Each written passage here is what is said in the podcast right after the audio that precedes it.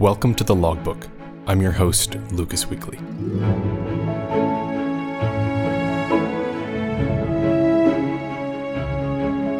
This episode is supported by you, the listeners, through Patreon. Head over to thelogbookpodcast.com for more information.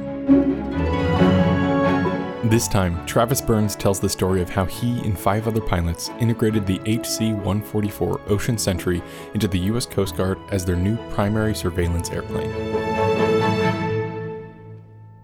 Out of high school, I guess my goals was to be a pilot. And uh, I realized that uh, a really cool way to do that would be to go through the military. And it's also a really cheap way to go to be a pilot. and I was thinking Air Force and Navy and had no idea, even though I grew up in the coast of Maine, that the Coast Guard had anything but small boats. I got this little postcard in the mail during the summer of my junior year saying there was this thing called the Coast Guard Academy, which I knew about the other ones, but I didn't know there was a Coast Guard Academy. So I thought that's cool. The Coast Guard's got some some really neat missions, and uh, they've got a very neat peacetime mission. So I, I applied for that, and somehow they they let me in. That's how it all started, back in 1991. You know, I had to go through the academy, and then they make everybody go to a ship for a couple years, prove yourself that you that you, you know Coast Guard's all about being a, a seaman first, and then if you can be a good seaman, and you can then you can compete to go to flight school. So I successfully competed after two years at sea and went through naval flight training in Pensacola. We share the Coast Guard and the Navy. It's the same exact uh, training program. And so, of course, I flew T-34s. Um, they hadn't gotten the T-6 yet back then. And, uh, and then I flew King Airs for my advanced multi-engine training. And then I came out of King Airs, assigned to Mobile, Alabama to fly HU-25 Guardians, which nobody calls them that. We call them Falcon 20s or Falcon Jets. So uh, I was assigned there. I went through a seven week transition course training to go from the King Air to the Falcon Jet, and uh, and I flew Falcons for 12 years or so. Uh, I think I did two and a half tours, three tours flying Falcons, and then after that, I flew the CASA 235, which we call the HC 144 Ocean Sentry, the military designation. Um, I had about 3,000, uh, about 2,700 flight hours, and yeah, I was I was stationed in Corpus Christi, Texas. It was my second tour flying Falcons. It was my second tour as an instructor pilot. I was an administration. Uh, I was called the admin officer, so I had about 750 people that I was in charge of the H human resources type stuff for, and it took up a lot of my time, and uh, to the point where flying wasn't as much fun as it used to be. So I was looking for something else to do, and the Coast Guard was bringing on this new aircraft to replace the Falcon. The Falcon had been around since 1981 and it was a really really good solid airplane very well built like a tank. But for maritime surveillance it maybe wasn't the smartest thing to have a multi-engine jet. It had about a three and a half hour range. And the slowest you could really get the thing down to was around 180 knots. So for getting down and actually seeing what was going on down low it wasn't the, the maybe the best airplane they were looking to replace it, and I saw the opportunity to jump into this new program, so I applied. And uh, they, they managed to, uh, what we call short tour, where they pulled me out of that tour in Corpus Christi early to, to be one of the um, cadre of six guys that was part of this new program to bring this new program online. So we all showed up in uh, Mobile, Alabama, which was our initial duty station, and uh, to to bring this new program on online. We had uh, we checked in. We said, "Where's our office?" They said, "No, we haven't figured any of that out yet. We had no offices, no place to go, no airplane, no nothing." And kind of had to fend for ourselves, but we had a really great group, uh, six of us, and we we figured out ways to make things happen, to find space to work, to to work with the folks at Washington, and essentially after about two months of preps we went, uh, we traveled over to Spain. That's where the aircraft is manufactured. It's actually manufactured by Airbus, owns EADS CASA. And uh, we arrived for what turned out to be almost two and a half months of factory training on how to fly the aircraft. And when I say two and a half months, the way they do things in Spain is a little bit different. So that's a couple days a week, three days a week, four hours a day and then maybe another four or five days of holiday in there. So they, that's the way they do things over there. So it was slightly frustrating because we're all away from our families and we're like, oh, let's go, let's get this done. We want to get, we want to make things happen. Um, so we had about a month and a half of ground schools, again, it was a little bit slow. And then we went into uh, where they were going to teach us to fly the aircraft. And uh, part of the delays too was the aircraft just actually wasn't ready for us yet. And there's a lot of little steps that have to take place. I mean, basically, you know, before we can actually fly the aircraft, the Coast Guard has to essentially pay for and accept the aircraft. So as you can imagine, there's quite a bit of paperwork and inspections and approvals before the Coast Guard would basically sign the paper saying that first aircraft is now ours and, and here's the check, you know. So there were some delays there too. So we finally got that done. We, we, uh, we did the inspections, we did the acceptance um, procedures for the aircraft, and we essentially paid, wrote the check. We each got, I guess I got about seven hours in the aircraft. It's just the basic, hey, here's how to take off, here's how to land, here's where the controls are we had a uh, Rockwell Collins avionics system in it, which wasn't normal for the like they don't have that normally in the aircraft. They normally use a Thales, which is a French-made system. So they didn't really know anything about our avionics. So there was no instruction in that. So uh, that was it. That was about it. Seven hours, seven flights, seven hours, and then we were assigned to. Uh, we had to get the airplane home for Christmas. That was uh, what we were told. The commandant wants his airplane for Christmas. So we rushed, and uh, but we did a lot of planning. I had never flown over the ocean before, but uh, had to plan a flight over the Atlantic and an aircraft that doesn't quite have the range to get across the Atlantic, having never done it before and having had only like about seven and a half hours in this in this particular airplane. So uh, it was cool. It went. It, luckily, it went really well, but it was it was interesting. Um, the route that we flew, like I said, we couldn't get across the normal way. So we ended up flying from Spain uh, down to Cape Verde, which is a small island off of Africa, and Cape Verde to Fortaleza, Brazil, which is a, a big crossing. It's about an eight and a half hour over the ocean uh, crossing.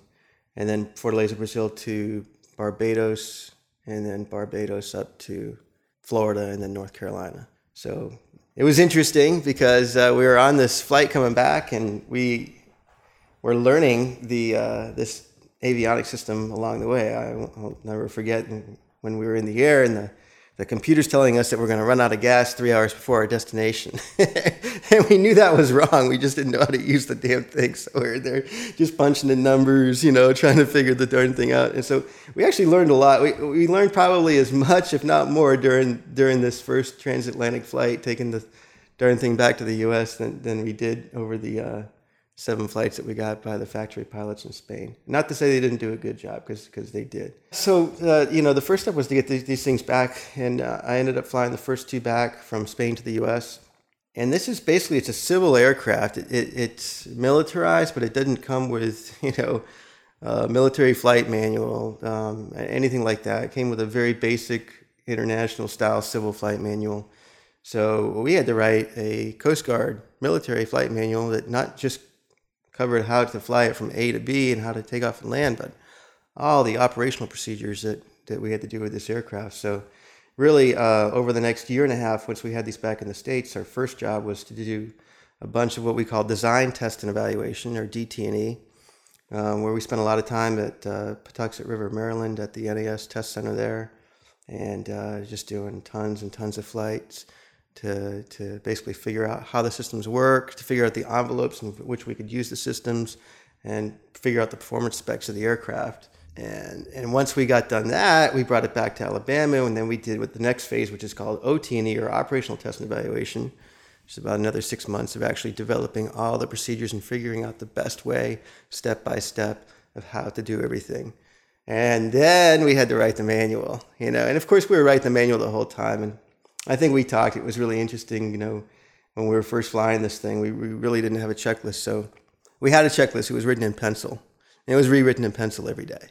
Every time we came back from a flight, we would erase and add things to the checklist for the aircraft. So, and then that's how we figured things out. I mean, I'll never forget the first time we did a touch and go because we didn't do touch and goes in Spain. That's just something for some reason they don't do. They only do full stops. So uh, it was myself and another pilot. His name was Chris Buckridge, and he said, "Well, let's figure out what's the best way to do a touch and go in this airplane." and, you know, it sounds simple. A touch and go is a touch and go, but when you got a complex airplane, and you've got a um, like a what we call a constant torque hold system, where you, there's buttons you actually have to press after you push in power and flap settings and swapping controls and everything else in a two-pilot cockpit. It's not as simple as it as it might sound. So just figuring out the little nuances and and the first couple touch and goes, we, we said, well, that didn't really work too well, and we change it and change it, and then we come back and we write down exactly how we did the touch and go and what worked best. And for example, I'll tell you, like myself and uh, another pilot's name was Mike Zaruto, and Mike and I had to write the emergency procedures for the aircraft.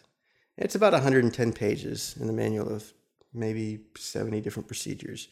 So Mike and I would sit there and try to think of, okay, well, let's look at other airplanes and all the things that they write in their books that can go, that might go wrong, that can go wrong, or the airplanes that we've flown in the past. What does that look like? And then we sit there and brainstorm. But with this specific aircraft, what are some things that can go wrong, and how do we deal with them?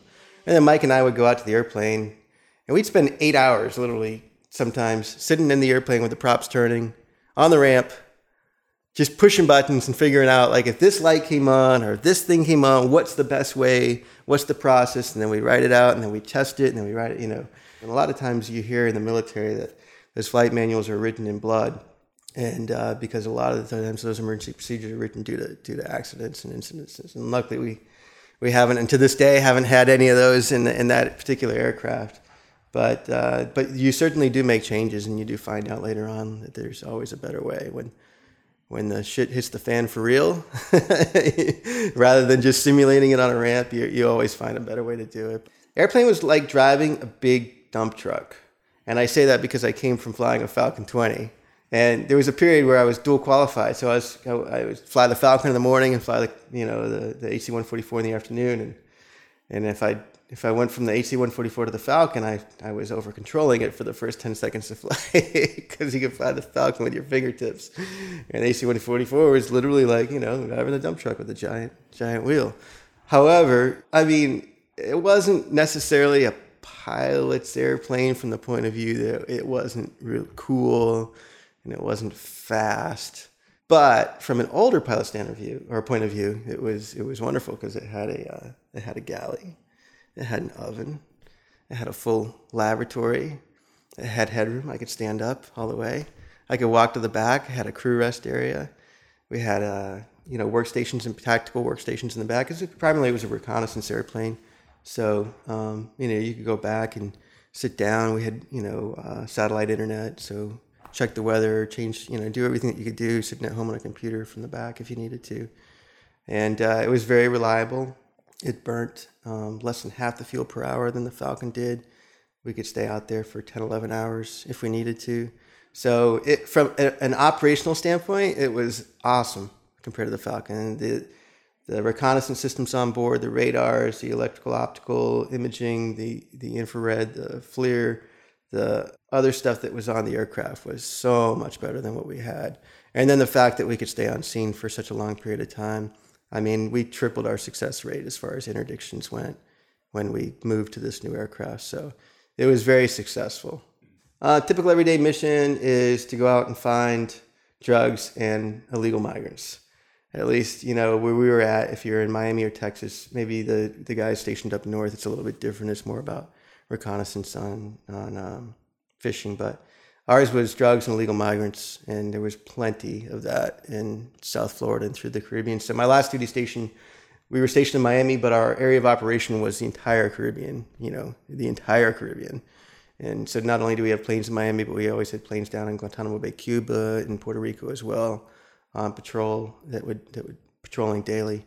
And it was just every every day. Um, I mean, it's it's Sabbath every day. There's Cubans, there's Haitians, as far as migrants go, and there's uh, just a constant stream of uh, you know narcotics. And when we say narcotics, we're talking like big big loads, like 2,000 kilo loads of cocaine and marijuana that you know we're out there finding. At most of the flying's at night. Most of it's on night vision goggles. Most of it's covert, lights out, so they have no idea we're there. We we detect, we find the the, the illegal activity. We monitor the illegal activity covertly, lights out while we're calling in because we had a, a, great system of communications on board the aircraft. So, you know, we had partners. We worked with obviously our Coast Guard partners, but we also worked with um, DEA and uh, Customs and Border Patrol and uh, military partners that we would uh, make the interdiction. And so basically, we're out there monitor And then we had the either the helicopter or the small boats, whoever our partners is, come in, uh, light them up, and then we light them up. You know, make the interdiction, and then we go home. So that was our primary mission. But the neat thing about the aircraft was it was uh, it was also a rescue aircraft. So we also were 24/7 rescue and response, and we had rafts and we had dewatering pumps, other items on board that we could drop out the back of the ramp. Of course, a fixed wing aircraft can't pull them out of the water, but we can always drop a raft and or water, gear, food, anything else that somebody in distress would need until we can get a boat or helicopter on scene. And then uh, finally, it was a logistics aircraft as well. So all those uh, tactical workstations in back were on a pallet that within 30 minutes you can roll it out of the back. All the seats come out of the back. You can fit up to 45 seats for transporting people. You can put uh, full size pickup truck in the back, a couple of them actually. Um, you can put pallets of gear. So we would also do transport missions, and some of the more unique ones I did, like was during Deepwater Horizon, where uh, I transported a couple loads of brown pelicans 73 of them per load to Texas to get them to a refuge after they had been, you know, contaminated by the oil. So they'd be cleaned up and then we bring them to refuges. And I tell you what, the smell of 72 73 brown pelicans uh, yeah, on a small airplane this is not good. And uh, I also transported a live, full size live dolphin from NAS New Orleans to uh, Marathon, Florida. And it was in an open tank and that was pretty cool because you'd have got this, you know, like 1,200 pound dolphin in an open tank of water, and the trainer's in there in the tank trying to keep the dolphin calm so it doesn't splash the water out of the tank. And the airplane, of course, we're thinking like, okay, this is going to have to be like the smoothest takeoff and landing that we've ever done in our lives, so this dolphin doesn't get agitated, the water doesn't come out of the tank. So, you know, neat. You always get to do neat missions like that too. We we do sometimes we do prisoner transport a lot down. Uh, you know, where these guys would get arrested in the Caribbean for, for counter narcotics smuggling. We'd assist the DEA go down there and have the bad guys and leg shackles and cuffs and DEA agent with them, bring them back up for arraignment and processing. I retired two years ago, essentially. Well, uh, yeah, I went on terminal leave on June in June of 2014, and uh, which is essentially retirement. It just means that you saved up a bunch of leave and you get paid until your official retirement date, but don't have to work. But yes, I, I flew the airplane my last day. On my retirement day, I flew the airplane. Was just kind of neat. I retired out of the airplane. I got to have my whole family and friends out there, do a flyover, come back, jump out of the airplane, have my retirement ceremony. For me, that was the way to go. So it was it was a super. For me, it was uh, it was it was the best time of my military career because it's very rare in the military that you have so much freedom to make those kind of changes or, or, to figure things out. Normally, it's a very structured system where you're told exactly how it's going to be, and it's by a certain uh, manual or regulation. And, we had a good year where we had tons of freedom to sort of do things our own way, and there was a lot of trust there and, and figure things out. So I really enjoyed that.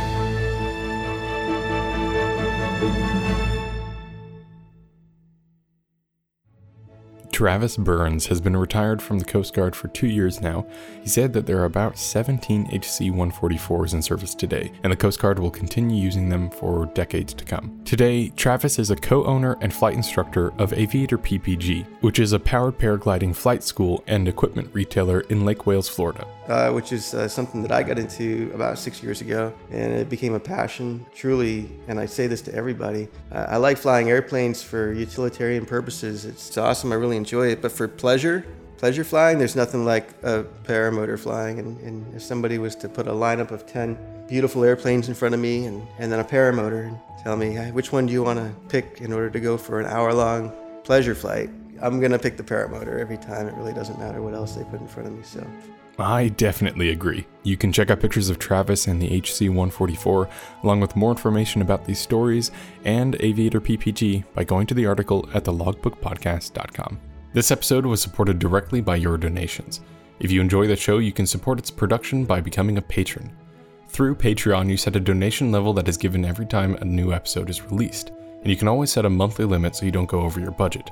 Depending on the amount donated, you are granted access to different rewards that are as simple as hearing a sneak preview to the next episode, all the way up to exclusive content that didn't make it into the show. Any amount is helpful, and the more that's donated, the more the show can improve. Head over to our website, thelogbookpodcast.com, and click on the Patreon banner at the side of the page to start supporting. Also, don't forget to rate and review the show on iTunes or wherever you listen to podcasts. It really helps bring awareness to the logbook. If you have a story about anything in aviation, we would love to hear it, and it may even become an episode of the logbook. You can send us an email by using the contact page on our website. Thank you so much for listening, and I hope you come back for the next entry in the logbook.